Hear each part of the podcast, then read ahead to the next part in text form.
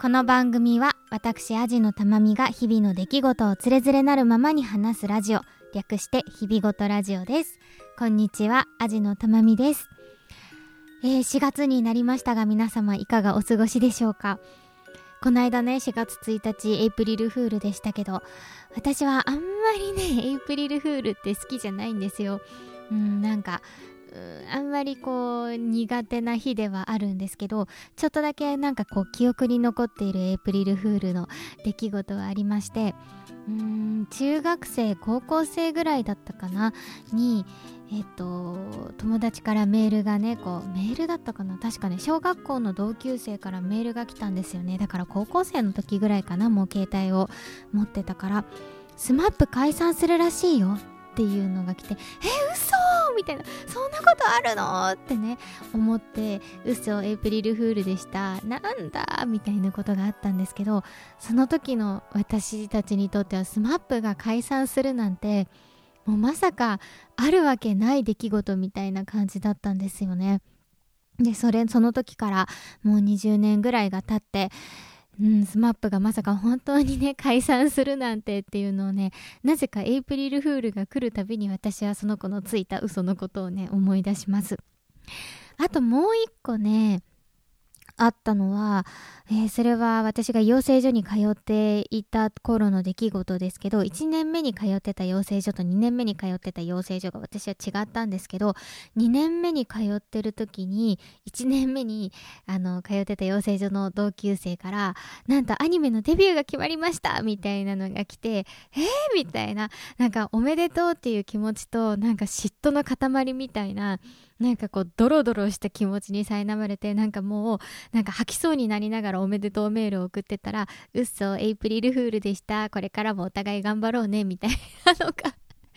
来て私のこのなんか今のこの気持ちのはどこへ行けばみたいなねあのすごいドロドロした気持ちになったことを思い出します。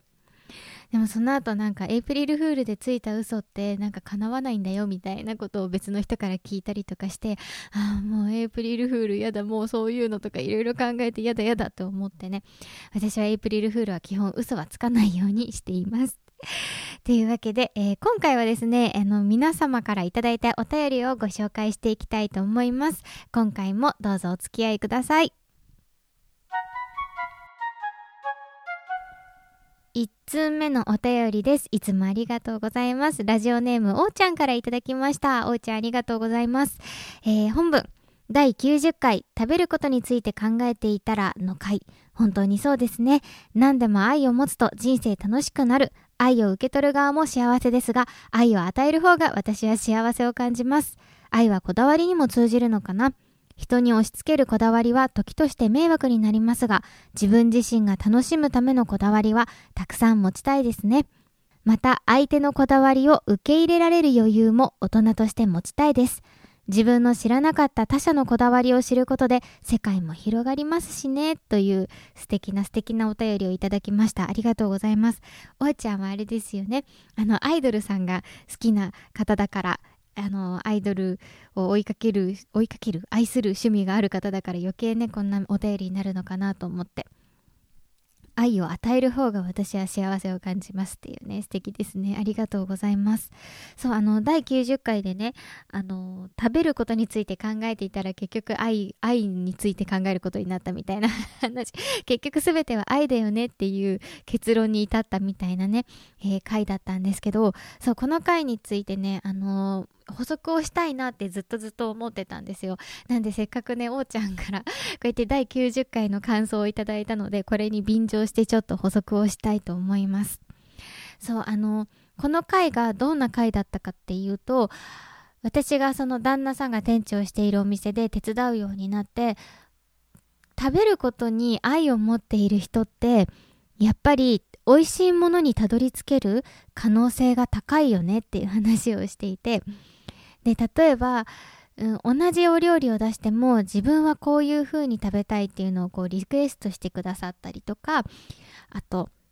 うん、このお酒と一緒に食べたら美味しいからこのお酒をこのタイミングで日本酒だったらこのぐらいの温度でやってくれっていう自分の好みの部分っていうのをすごく大切にしているから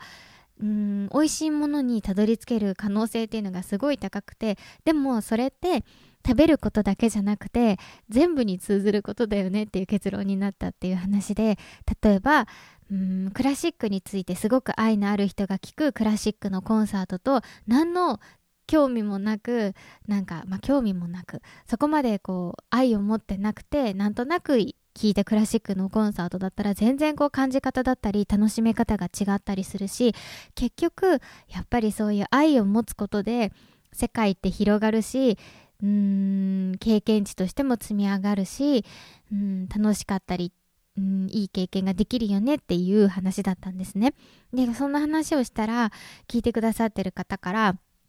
うん、それってあの料理人さんからしたら複雑なんじゃないですかって自分が自信を持って出したものに対してリクエストされるのってお店側は嫌じゃないんですかっていうねご質問をいただいてであまあなんか私の言葉足らずだったなと思ってでなんで嫌な気持ちにならないんだろうなっていうのを考えた時にやっぱりこうお互いの信頼関係がとてもあること。でその信頼関係は何かっていうとうーんこのお客さんは自分たちの出す料理に対してとても愛を持ってくれていて尊敬してくれていてその上で自分の好みを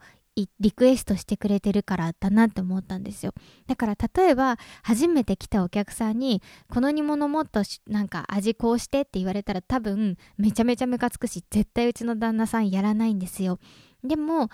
うん、いつも本当に週に2回も3回も来てくださるお客さんがでもそういうお客さんってこっちを尊敬してくれてるからそういう煮物とかについては言わないんですよね。例えばお刺身を出した時にこのお刺身は塩で食べたいからお塩をくれるとかあとなんだろうお鍋をしてその後の雑炊の時にあ卵を入れるタイミングは最初じゃなくて最後にうん入れたいとか卵ほんとトゥルントゥルンの卵が好きだからもう雑炊が出来上がった後に火を止めてそこに生卵を割りたいとかそういうリクエストなんですね。なんでこっちもあ全然いいですよって言ってやりたくなるしもっと言ってって思うしなんでそういうこう向こうがこっちの出す料理に対してちゃんと尊敬だったりとか尊重してくれているっていうのが分かっている間柄だから嫌な気持ちにならないんだなっていうのをねすごく思いました。なので そう何でもリクエストしたらいいっていうものじゃなくてほんとそこの信頼関係が大事なのかなって思いました。はいっていうね補足をこのおーちゃんのお便りに 便乗して失礼しました。私これすごいいいなと思って相手のこだわりを受け入れる余裕も大人として持ちたいです。自分の知らなかった他者のこだわりを知ることで世界も広がりますしねっていう。なんかねこれ本当に大人になっていい大人になって思うんだけどなんか他者のそう本当に他人の他の人のこだわりを受け入れるのに必要なのって本当に余裕だなと思って。ね特に仕事とかさそういうのだとなんか余計だけどなんか本当にこだわりを受け入れるのに必要なのってもう自分自身の余裕ですよね。うん、余裕だしその人間の幅というか、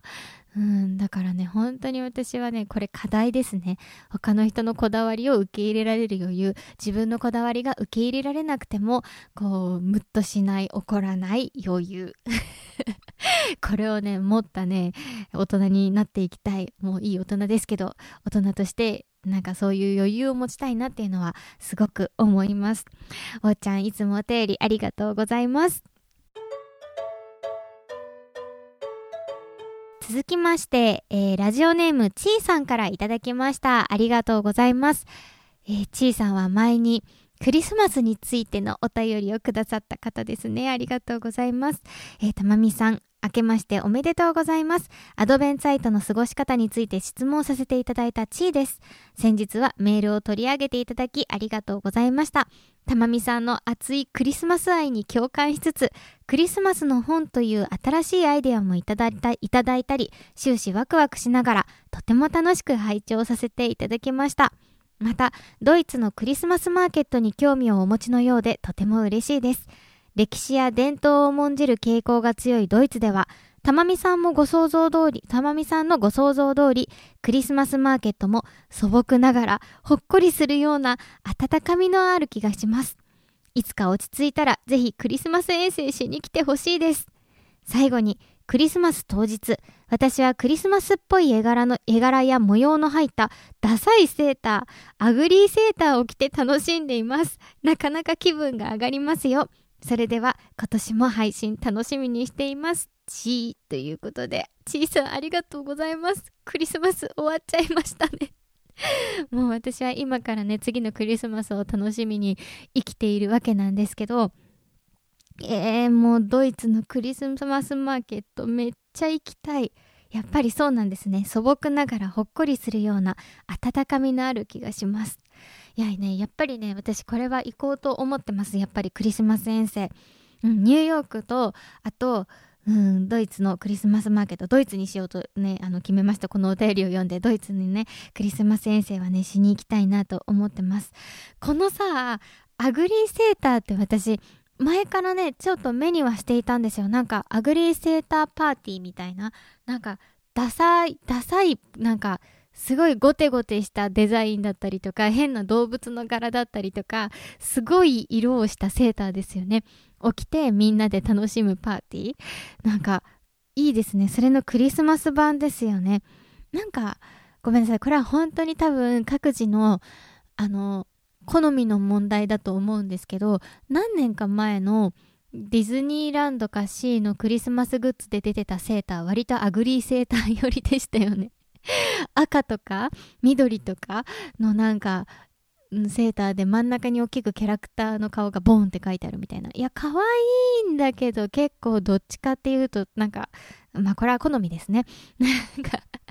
アグリーセーター寄りでちょっといいな、欲しいなと思った覚えがあります。もうこうやってクリスマスの話してるとさ、もうすでにクリスマス私恋しくてさ、なんかね、あの、来年のクリスマス、来年、もう今年だよ。今年のクリスマスは何したいかなって考えてて、なんか、あの、この間いろいろなんかネットをね、放浪していたら、なんか刺繍で、なんかヒイラギとかの刺繍をしていて、それをね、こう額に入れてね、飾っているのを見て、めっちゃ素敵だなと思って、なんで今年はそんな感じで、こう刺繍でちょっとクリスマスっぽい絵柄を作って、ってそれをこう額に入れて飾るっていうのをねこうしてみたいななんて今から思ってます。刺繍全然やったことないけど。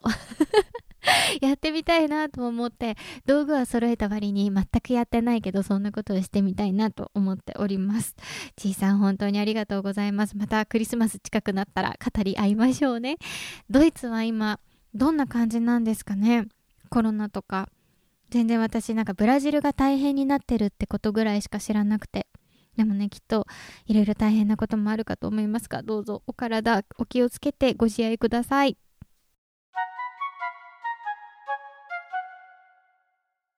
続きまして、えー、3通目のお便りです。ラジオネーム、みゆさんからいただきました。ありがとうございます。えー、あじたまさん、こんにちは。こんにちは。えー、突然のお便り失礼します。みゆと申します。はじめまして。はじめまして。えいつも楽しく聞いています。え特にお金やポイントについて喋っている回がとても好きです。あ、嬉しいね。えっ、と、そんなあじたまさんにお金の悩みを聞いてもらいたくてメールをしました。私には高校から付き合っている彼氏がいるのですが、デート代はすべて割り勘です。高校時代はデートで行くのはファーストフードやカフェが多かったので気にならなかったのですが、今はいろいろな場所に行くことが多くなって、会計のたびに気になります。全部おごってほしいというわけではないのですが、レジの前で2人で毎回別会計でって言ったり、1円単位で割り勘してるのが恥ずかしいです。えー、どう彼氏に伝えたらいいでしょうか？おごってほしいわけじゃないと言いつつ、会計をスマートに格好よくしてくれない彼氏がちょっと嫌だし恥ずかしいです。こうやって書くと私嫌な彼女ですね。あじたまさんの学生時代はどうしてましたか？といただきました。なんか、なんか胸がムズムズする。ありがとうございます。えっと、高校時代から付き合っている彼がいて、えー、と、今はいろいろな場所に行くってことは、多分今大学生さんなのかなと勝手にね、えー、推測しているんですけど、大学生1年生とか2年生なのかなっていう感じを、えー、みゆさん、お便りからは、えー、感じたんですけれども、これわかりますね。私も大学生になってから初めての彼氏ができたので、ちょっと高校時代のことはわからないんですけど、うん、わかります。なんかたまに高校生の時ってちょっと先輩とご飯食べに行ったりするじゃないですか。で、こう、まあ4年生とかの先輩でもすごく大人に感じたし、なんか社会人になった先輩ってめちゃくちゃ大人に感じましたよね。今30歳になった今感じて、社会人1、2年目なんてまだまだ若いじゃんって思うんですけど、大学1年生の頃のなんか社会人になって2年目とかの先輩って、もうすっごい大人に見えて、なんかスーツ姿で飲み会に来たりとかさ、で、なんか会計もすごいスマートで、うん、なんかそれこそ、あ、もういいよ、俺これで、とか言って、なんか一面、一万円札ポーンと出してくれたりとかさ、で、なんか一年生の女の子たちはタダでいいよ、みたいなのをやってくれたりとかさ、キャーみたいな、うわ、大人みたいなのをさ、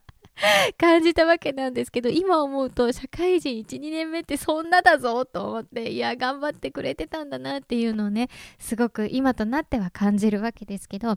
なんかそんなこう先輩と比べて別にその先輩のことが好きだったとかでは全くなくあなんかまだまだ自分たちって子供だなとかこうね分かります。かレジの前で別会計でって言おうとしたらこう別会計できなくてその場でなんか2人で千円札とか出してさええ1円ある？あ1円ないないないとかあじゃあ10円私出すよみたいなさこうまごまごしてで後ろにさこう人が並んじゃったりとかしてさめっちゃわかります。それがね、なんとなくもやっとする気持ちすごいわかります。で、それだからといっておごってほしいわけじゃないんですよね。お互いこう学生の身で同じようなアルバイトをして、まあお互い実家なのかちょっと書いてないのでわからないですけど、実家なのか一人暮らしなのか、まあそれによってもいろいろ変わると思いますけど、まあ大体使える金額なんてね、月々一緒なので、うん、そんなおごってほしいとか思ってるわけじゃないんですよね。だからなんか、そんなね、こう、嫌な彼女ですね、なんて思うこと全然ないと思います。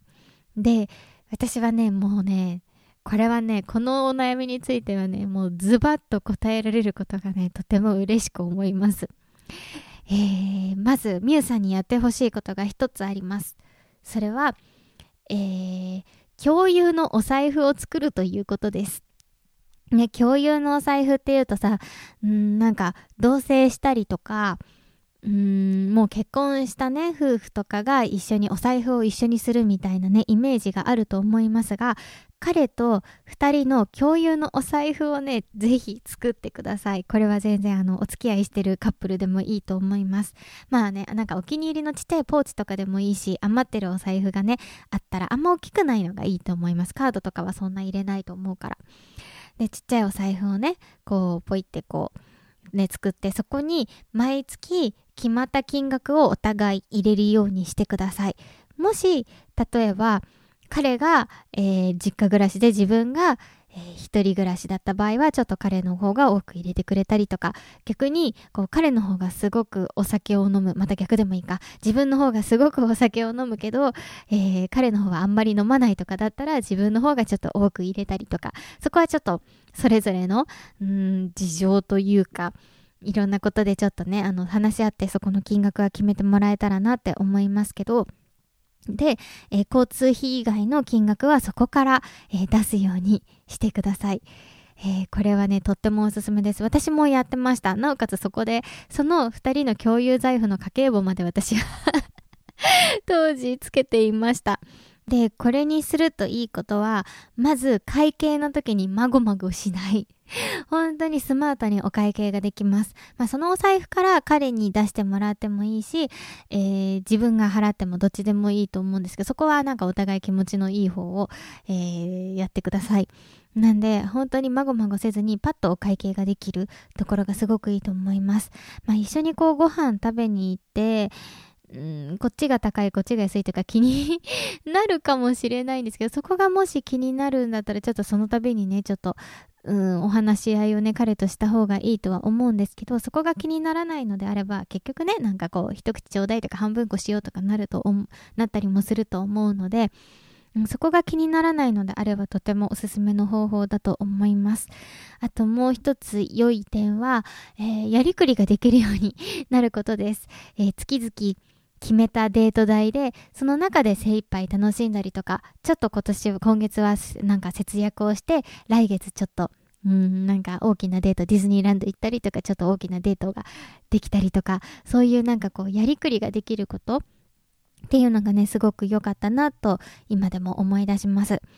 うん、なんかそうなんだよね。まあ、その人と結婚する結婚しないはわからないけど、なんかやっぱり予行練習にもなるし、相手の金銭感覚とかもわかるし、うん、あと、なんだろう、今月ちょっと、なんか使いすぎちゃったなとかがあんまりなくなるのもね、良かったなっていうふうに思ってます。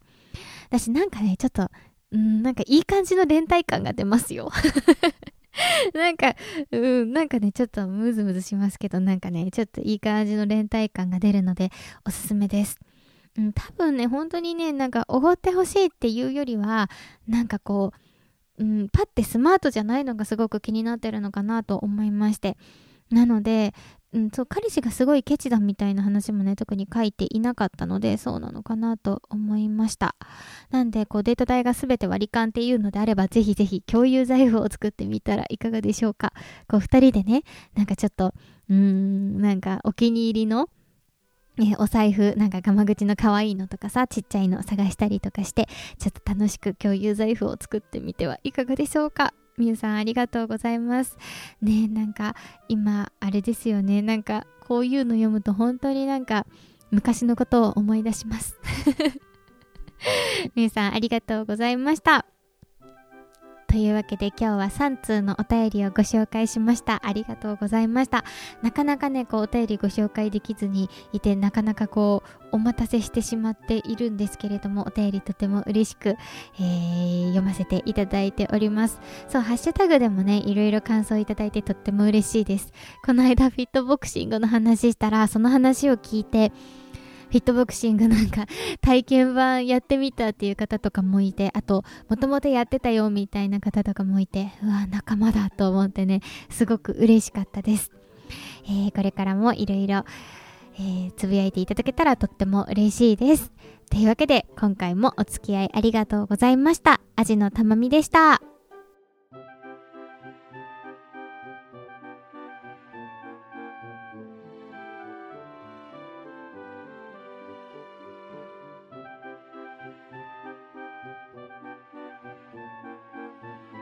日々ごとラジオでは感想お便りを募集しています。宛先は日々ごとアットマーク gmail.com hibigoto アットマーク gmail.com またはブログのメールフォームからもどうぞ。ツイッターハッシュタグひらがな4文字で日々ごとでもお待ちしております。最後までお聞きいただきありがとうございました。